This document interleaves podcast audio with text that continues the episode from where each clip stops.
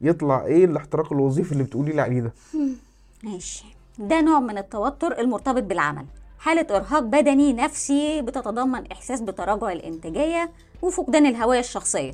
المصطلح ده انتشر بين الموظفين من جيل الألفية أو ال Millennials ومعاهم الجيل Z اللي دخل سوق العمل جديد. الموظف أو العامل بيبقى داخل الشغل مكتئب مش قادر يشتغل حتى لو كان لسه راجع من الأجازة الأسبوعية وتلاقيه عارف إيه هي المهمات المطلوبة منه بس مفيش طاقة يعملها. أيوه أنا عندي نفس المشكلة دي. صديقي حسام أنا ملاحظ إن دمعتك قريبة. انت أنت خدت بالك. قلت لي بقى يعني ده الاسم الشيك اللي مطلعينه لدلع الموظفين. لا الموضوع فيه كلام كتير.